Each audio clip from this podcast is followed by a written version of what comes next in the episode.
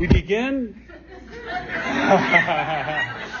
we begin lesson seven. Okay, so uh, so Pastor uh, Rojas uh, took us all through five parts of the law. We didn't know that there were going to be five parts, but it ended up being five parts. And and uh, um, and so yes, as he mentioned, we're a little bit behind, but uh, I'd rather be behind than ahead, not knowing what's behind us.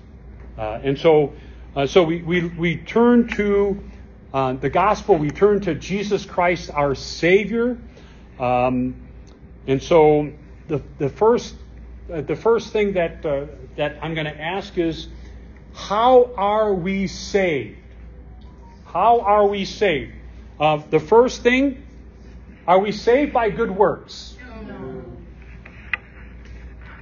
Every man made religion in the entire world teaches essentially the same thing.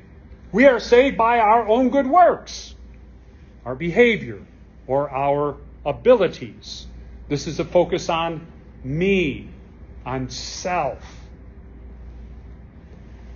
Uh, some of the major religions of the, uh, uh of the world Judaism, Islam, um, Buddhism, or Hinduism. Um, all based on works righteousness. Works.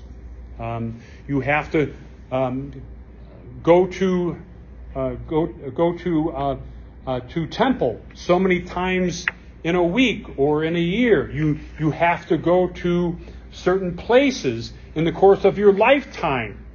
Um, you have to do certain things in order to be saved according to these major religions. Some of the minor religions or cults, such as Jehovah's Witnesses, the Mormons, Scientologists, and the like, they're the same thing. It's all based on works.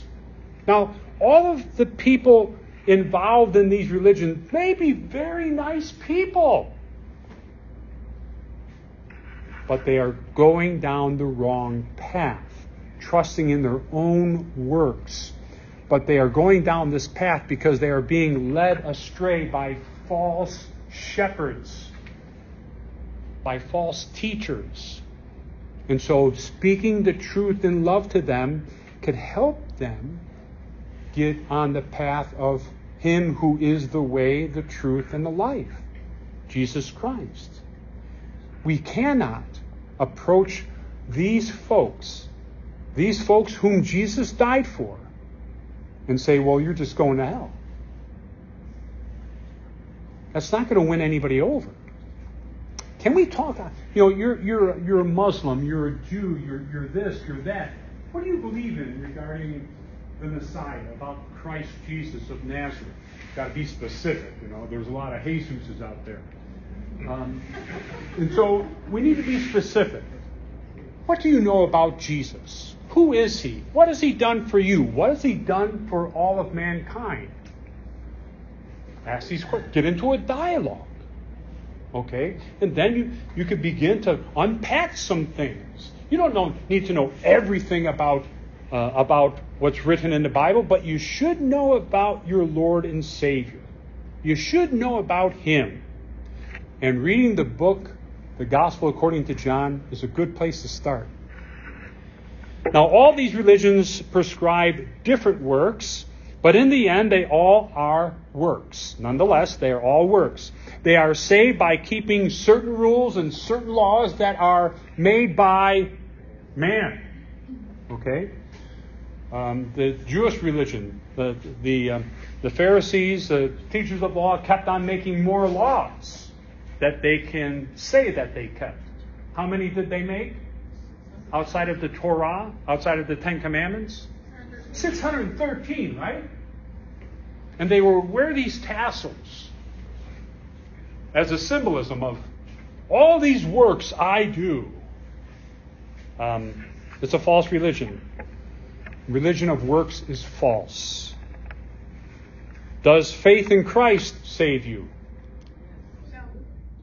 Does faith in Christ Jesus of Nazareth, born of Mary, only begotten of the Father, does faith in Jesus Christ save you? Only Christianity teaches that we are saved by grace. You heard it in today's epistle. By grace through faith in Jesus Christ. This is the gift of God. Not of works, so that no one may boast. Right? Ephesians chapter 2, verses 8 through 10. And so, for Christ is the only one who kept the law for us. He did the work necessary to open up heaven's gates. Romans chapter 10, verse 4. Christ is the end of the law. He didn't abolish it, He fulfilled it. He is the end of the law, that everyone who has faith may be, the word used here, justified. Yeah, you hear that word before today? What does it mean? Saved, made righteous, set free, declared innocent, not guilty. All these things. Galatians 3:13 Christ redeemed us from the curse of the law, having become a curse for us, for it is written, Cursed be everyone who hangs on a tree. We have a beautiful sanctuary, and we see one who hangs on a tree, who is lifted high Christ. He is the one who took upon himself the sin of the world. Just as he said in John chapter 3, verse 14 and 15. You thought I was going to say 16, right? We know what John 3:16 is, for God so loved the world that he gave his only begotten son that whoever believes in him shall not perish but have everlasting life. We know that. But what what does John 3:14 and 15 say? Just as Moses lifted up the serpent on the cross, so the son of man must be lifted up. Cursed is the one who is lifted up on a tree, who hangs on a tree. There's only one man who, who hung on a tree for the atonement of all sin. Acts chapter 16, verse 31. Believe in the Lord Jesus Christ and you will be saved. So again, does faith in Christ save you? Yes. Yes. Yes. There are thousands of different teachings and groups but there are only two religions in this world. Only two. There is the religion of the law and the true religion of the gospel. The false teachings is the religion of the law. The true and saving teachings are the teachings of the gospel. Now, we could get into the gospel with regard to being in a broad, uh, a broad term or in a narrow term. Okay, the broad term is that all of Scripture, all of Scripture is the gospel. Okay, that's the broad, uh, the broad sense of the word gospel. The narrow term of the gospel, the narrow sense of the gospel, is everything done for you in Jesus Christ. That's the narrow sense of the gospel. But we need to understand who this Jesus is. Again, the name of Jesus. Who named Jesus? Who, who named you? Your dad, your mom, they got together, they had a meeting. Let's select this name. No, but I want to. But what if it's a boy? Okay, if it, but if it's a girl, we're going to name Emma. Okay, but who named Jesus? Mary? Joseph? The grandparents? Who married? Who, uh, who named Jesus? How do you know that? That's right. For in Matthew chapter 1, an angel of the Lord appeared to Joseph in a dream. Joseph, son of David, do not be afraid to take Mary as your wife, for that which is conceived in her is from the Holy Spirit.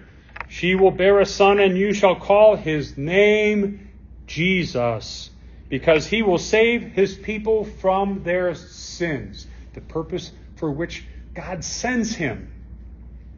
Mary and Joseph didn't name Jesus like our parents have named us. The angel Gabriel revealed what his name would be. He related the message from God himself, so God named himself. So, what is the relationship between Jesus and saving from sins? Well, understanding what is the Greek word for Jesus? Jesus. Okay? What is the Hebrew name for Jesus? Yeshua. Also Joshua. Okay? What does the name mean? Joshua is the combination of two Hebrew words Yahweh, the proper name of God, and Shua, which means save. And so we can answer then that the name Jesus, get this off the board, That's a nice discussion. The name Jesus in Greek, the same as Joshua in Hebrew, means the same thing the Lord saves.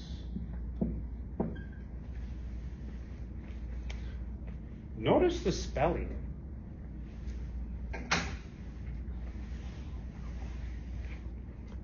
Not lowercase, but small caps. In most Bibles, not all, but in most Bibles, when you, when you see the, the, the, the capital L O R D, but the O R D in smaller caps, what is that referring to? Yahweh. Okay? Um, all of God. The whole counsel of God. Okay? Father, Son, and Holy Spirit. The Lord saves.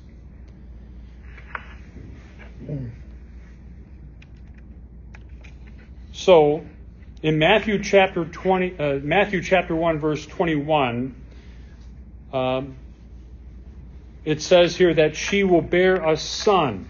And this is what is referred to as a minor prophecy. And you will call his name Jesus. This is a command. Because he will save his people from their sins. This is a major prophecy.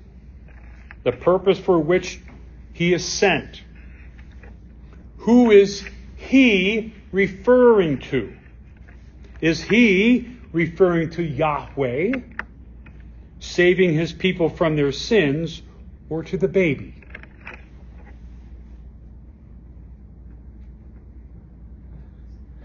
Both. Thank you. Both. Because Yahweh will save his people from their sins, and this baby will save his people from their sins. This is because Yahweh is the baby, and the baby is Yahweh. We actually get into this as the two natures of Christ. Okay? You know, the doctrine of the Holy Trinity is probably the most difficult and confusing doctrine for which the human mind to understand I believe the second most difficult doctrine is the two natures of Christ. Okay? For the two natures of Christ are not like are not mingled together. Okay? Like we would put salt in water and dilute it. Okay? It's not like that at all. I believe in the Book of Concord it's, it's compared to like two boards that are put together and can never be separated. Okay, so when the Holy Spirit was conceived in the womb of the Virgin Mary, that's when those two boards, God, the Son of uh, the Son of God, uh, um, the second person of the Trinity, was forever connected to humanity. Okay, in the incarnation, and we'll get into the idea of this incarnation in, in a second. But Acts chapter 4, verse 12 states that there is salvation in no one else, For there is no other name under heaven given among men by which we must be saved. No other name but this name Jesus. We know, as Jesus says in, in, uh, in John chapter 4, we know that this is indeed the Savior of the world. Now, the question is who are God's people? Not the Jews, not Christians or believers. Jesus is the Savior of who? The whole world. Jesus came not to save some, but all. But not all are saved. Why? Not all believe. And that's that's a sad thing. Okay? This is why this gospel, true gospel saving message needs to be proclaimed, not by pastors alone, but by you as well. Okay? Share this sweet, precious, saving gospel with others. Uh, I, I told this story a number of times. Um, I don't know if that I've told you, but I'll share it with you now. I'll, I'll give you the condensed story. When I went, I was brought up in a Roman Catholic household, okay, which is another works righteous Christian faith, okay. You got to do this in order to get that. Um, you got to say a number of these in order to receive this, okay. Uh, and so my father used to come home and I would be up in the room because I did something bad. But because I never admitted I was the one who stole the cookies out of the cookie jar, mom would send all the kids to, to their room. And so dad would come home and dad would whistle us down. We all come down. Now I'm the second oldest of nine kids. And so I've heard this story a number of times. Not the one I'm telling you, but what my father would tell me. Kids, at first it was just maybe three or four of us, then five and seven of us, and then all nine of us. And I would hear the same story. Kids, do you know how you get to heaven? No, Dad. How do you get to heaven? When you are kind to your mother and listen to her, you add a brick to the stairway that leads to heaven. Is that not works works based righteousness? Yes, of course. Okay. Every time that you watch over your little brother or sister, every time that you do your homework, that you turn it in on time, you add a brick to the stairway that leads to heaven. Uh, to heaven. But when you don't do those things, they all come down. And I would hear this and I said, well, if that's how you get to heaven, I'm never going to get there. if that's how you get there. the exact same story, exact same one, but it was on a scale. And it made the scale tip. Yeah, I mean, moms and dads and religious leaders all have a different way of presenting it. And so I grew up my whole life thinking I'm never going to get to heaven. Did I believe in God? Yes. Did I believe in His Son Jesus Christ? Of course. I mean, I went through all the stages in, in the Roman Catholic Church baptism, uh, first communion, confirmation, you name it, I did it all. Okay? Altar boy, all that, all that kind of stuff. But I knew, because of who I was, I was never going to get to heaven because as many good things I did, when I did that one bad thing, all the bricks come down. Unless heaven was at my level, I was never going to get there. And I knew heaven was not at my level. And so, after marrying my wife, Lisa, she being lifelong Lutheran, married in the Lutheran church, I decided that. Right I just, I thought I earned some grace just doing that, right? And so I went to confirmation class um, after about seven, eight years of marriage, I, I knew that you know we really weren't a family, even though I supported her and taking the kids to church, baptizing them in the Lutheran church, blah blah blah. Okay, just going through the motions. But I, I sat there one Sunday as you know, Lisa went up for communion. And I didn't. As a Roman Catholic, I didn't go, even though I found out later that the pastor at that LCMS church would let me come if I really asked. But I knew that's not my offer. I don't go. But the kids would say, Dad, can I go with mom? Well, you didn't behave in the car this morning, so no, you can sit right here with me. and so, and the kids, they wanted to go up with mom. They wanted to to, to see what mom was doing up there. They wanted to maybe receive a blessing from the pastor or whatever. But I didn't go. Not my altar. So one Sunday morning, all the kids got to go. And I'm sitting there all by myself. I'm seeing my wife up there receiving the very body and blood of Jesus Christ and my children who were baptized. And it wasn't the church that they were baptized in, they were baptized in because we had moved. And, but they're with God. And I'm sitting. By myself, alone. I got to change. I got to change this right away. And so I went to the pastor. Well, we're beginning confirmation classes. And so I went to the confirmation class, and he was teaching from a, a book. And it was a large Lutheran church on the south side of Chicago, uh, su- a suburb in Tinley Park. And he was uh, teaching from a book, uh, Pastor Bruno was teaching from a book by Oswald Reese that they may know him. Who do you think him is? Jesus. Okay. So, we, but we were going through the the, the, um, the Ten Commandments and came to the part where uh, fifth commandment: "You shall not murder." Okay. And uh, th- this was 1995, and Jeffrey Dahmer was in the news. If you don't know who Jeffrey Dahmer is, you could Google him. Uh, but he wasn't a good man, okay? He, uh, he did bad things to boys and cut up their bodies and all that kind of stuff. But Pastor Bruner said even if the likes of a Jeffrey Dahmer repented of his sin, was sorry for all the pain and anguish that he caused the families and what he did to those boys, God would forgive him and welcome him up to heaven. And immediately my arm went up and I said, Pastor, what about the bricks? He said, What? and so I explained to him very quickly, and he said, Jim, do you believe that Jesus Christ is the Son of God? Yes.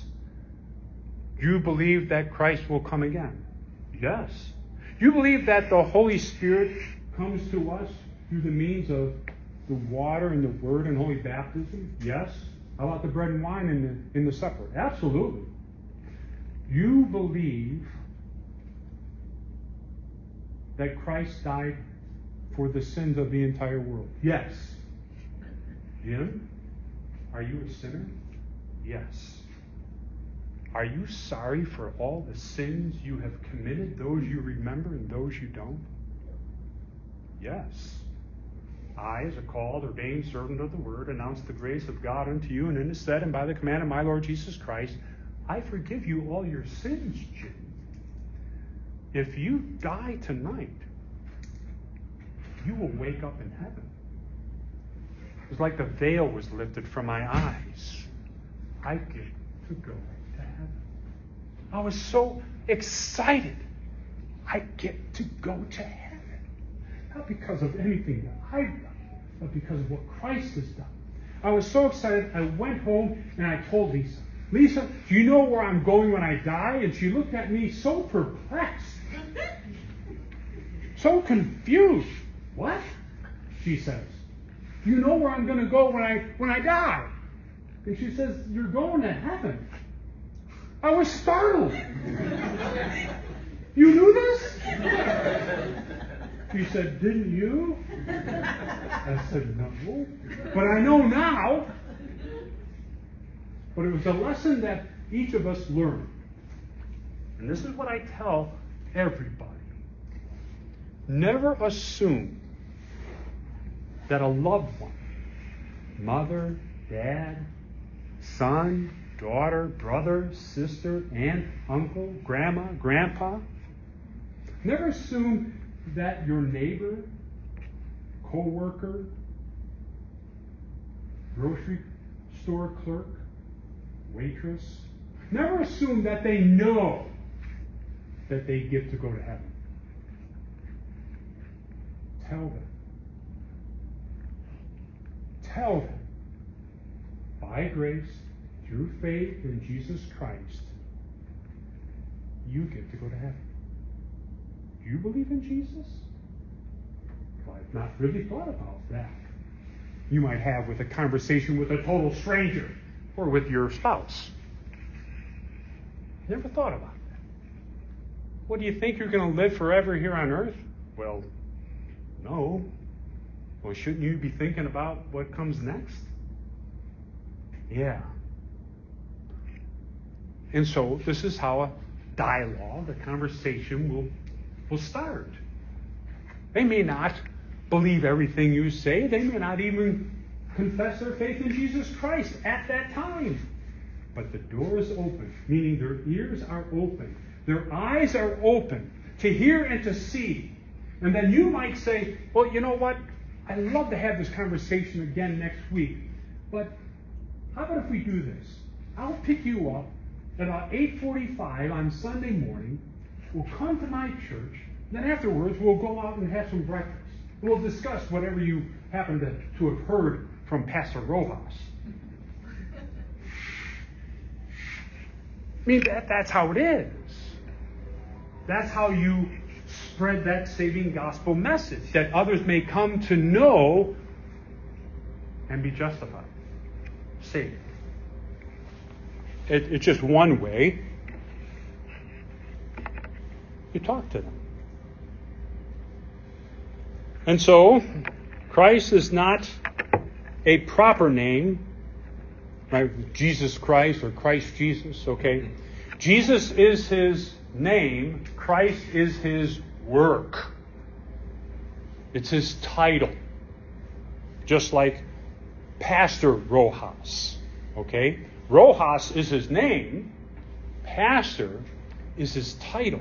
What does pastor mean, by the way? Anybody know? Yes, from what language? From Latin. Pastor. From Latin. It means shepherd. Okay? Uh, and so the title for Jesus is Christ, Christ Jesus, or Jesus Christ. It's written uh, in the scriptures. I actually did a study on this a number of years ago um, regarding all the, the times that it occurs in Scripture, either Jesus Christ or Christ Jesus. Is there a reason why one is placed before the other? Well, you have to attend my class. No, I'm just kidding. I'll give you the short of it.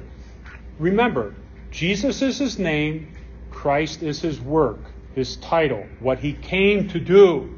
And so when you are reading, in most cases, when you're reading the Pauline epistles uh, or the Gospels or whatever, um, and you see this, Jesus Christ or Christ Jesus, take in the context of what is being written or what is being said by the, by the writer, by God. Okay? And then you'll understand, oh, so when it's referring to Christ Jesus, referring, this is what Christ is doing for me. And when it says Jesus Christ, is referring to what Jesus is doing for me as man and then as God. Okay?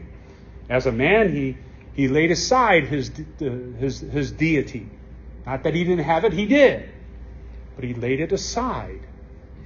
That he lived out his life truly as a man, born of a woman, raised in a household, so on and so forth. And then he died, as we shall all die. But there are times when he reveals himself, uses his divine uh, power in his miracles. And it's all over the scriptures. In fact, John even writes that um, if every miracle were written, there wouldn't be enough books in the world contain all the miracles that Jesus did. Yes? So when Jesus, that was very interesting about the two boards laminated together. When Jesus was on the cross and he said, My God, my God, why have you forsaken me? He was all man at that moment. And God. He's fully man, fully God, 100% of the time for all eternity. But- Since the incarnation. What, was he aware, when he said, why have you forsaken me, was he aware that he was God? Or, or when he set aside, when he set aside his humanity, the times of his life on the earth, that he set aside his humanity, and then he picked it back up, and then he put it down, and then he picked it back up, and then he put it down. I, do you understand my confusion? Remember what I said. What's your name? Beth? Beth.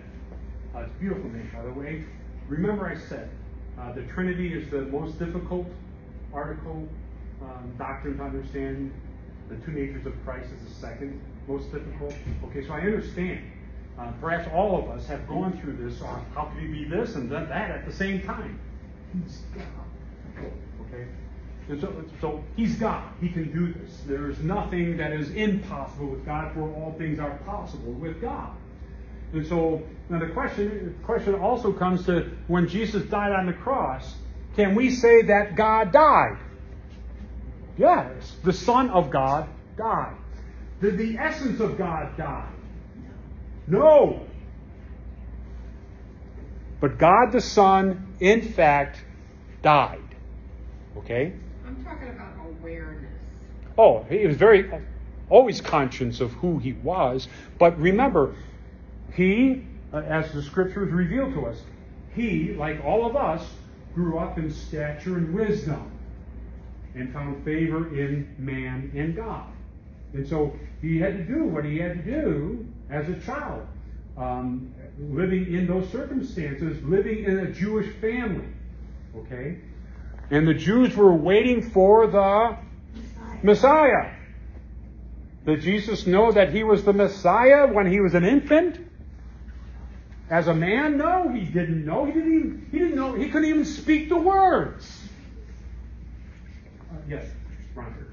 It sounds like uh, if Jesus had not deliberately given up his spirit, that he would not have died on the cross. He says, because he said, I, he gave up his spirit, he died and gave up his spirit.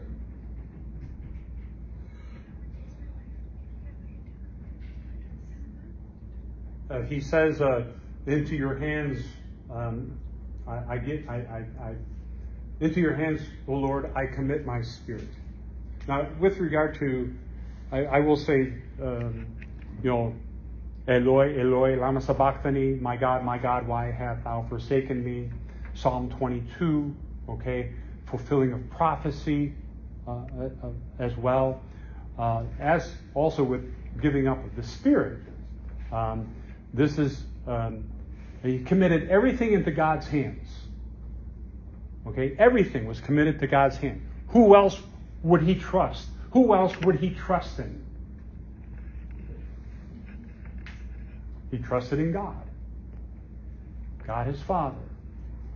Okay? Remember, when Jesus was baptized, what happened? Like a dove, the Spirit descended upon him. The Spirit didn't all of a sudden ascend from him until he said from the cross, Into your hands, my Lord, I commend my spirit. Okay? Yeah, confusing. But Jesus did If it he all. was always God, why did the Spirit have to come at the baptism? As a sign. Uh, that, that spirit, uh, it's almost it, it's a, an anointing. This is the one, and you heard God say that right after the the dove. Then the voice of God said, "This is my beloved Son, whom I am well pleased." This is the one. This is the Messiah. This is the chosen one, the anointed. And then he says it to the, the disciples on, on the Mount of Transfiguration. Listen to him. Okay, but those words are for us as well. Okay? And we need to listen to God's words, Christ's words in Scripture. Okay? Um, and so Christ means anointed, Jesus of Nazareth, uh, with the Holy Spirit and with power. Uh, Acts chapter 10.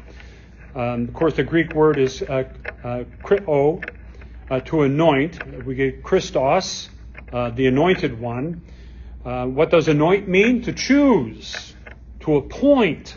And that's why did Jesus, why the, why the purpose he was sent? To save us from our sins. What does Jesus, what does Jesus chosen and appointed to do? To fulfill all the scriptures, all the promises of the scriptures. In Luke chapter 22, verse 22, for the Son of Man goes as is, has been determined. Who determined that? Jesus knew it. Even when he was in the Garden of Gethsemane. Lord, according to your will, let this cup, your wrath, pass before me, but not according to my will. Humanity, right? Yeah. Jesus in his true humanity, and and he's and his sweat was like that of the of drops of blood. Okay, the anguish because he knew what was going to happen. We see what happened, and it's a reminder of his great love for us, for you. Um, and so I, am going to close with this. Um, does anybody know what the word proto evangelion means? First gospel? Huh? First gospel? Yes, you, so you identify uh, proto meaning first and Angelion meaning gospel. Okay? Um, and so, who has a Bible here? I, I could. Okay. Uh, turn to Genesis, first book of Moses, right? Yes. Um, I don't know if you caught that when I. Okay. It, commonly known as Genesis. But the, the second book of Moses is Exodus. I mean, when we talk about the Pentateuch, we talk about the writings of Moses. There's Moses 1, Moses 2, and I'm not, not talking about a movie or a sequel. Moses 3, 4, and 5, okay? Uh, Genesis, Exodus, Leviticus, Numbers, Deuteronomy, okay? All right? Um, and so, anyways, so chapter 3, 14 and 15. Do we read it? Oh, yes, because I can't read it from here. the Lord God said to the serpent, Because you have done this, cursed are you above all livestock, and above all beasts of the field. On your belly you shall go, and dust you shall eat all the days of your life. I will put enmity between you and the woman, between your offspring and her offspring. He shall bruise your head, and you shall bruise his heel. Thank you very much. And so, so, that is the first sound of the gospel. Who was in the garden? Well, he was speaking to the serpent here, the devil, Satan. Who else was in the garden? Adam and Eve. So, man, meaning all of mankind at that time, heard the gospel. All of mankind heard the gospel at that time. All right? Um, and so I will put enmity, separate, hatred between you, O Satan, and the woman. For her offspring, her seed, shall crush your head, and you shall strike his heel, bruise his heel. What is God saying? What is he pointing to? Say it. The cross. Okay? Now, if you heard in, in today's Old Testament reading, uh, Genesis 4, and so Adam was with Eve, and she bore a child, and what did she say? In the Hebrew, it says, Behold, the man. What is she? What was she thinking? That's the Savior. She was obviously wrong. Okay. All right. But the promise was that through a woman, through the seed of the woman, the Savior would come. And that's what all the people from that time were being told from who? Mom and dad, the head of the household. Um, you notice that also in the Old Testament reading today in Genesis 4, that uh, came a time where uh, Cain and Abel offered something to God. We would see that as worship, right? Okay. If you read before that, where does it say that anywhere in Scripture that God all of a sudden decided that he needed to be worshipped? Didn't. Doesn't. But God demands it. He's our creator. As his created and redeemed creatures, we need to return to him to give him thanks. Thank you for giving me this day. Thank you for awakening me this morning. Thank you for the food in which I ate at the breakfast table. Thank you for the safe travel to church. Thank you for opening my ears and my eyes to hear and see your miraculous work in your words. And then, and then on my lips and on my tongue, receiving your true body and blood for the forgiveness of my sins. Thank you for the fellowship that I shared with others before and after church and during Bible class. And thank you for, for the job that I get to go to on Monday morning. Thank you for the paycheck that I receive every week or bi weekly. Thank you, Lord, for all the gifts that you give me.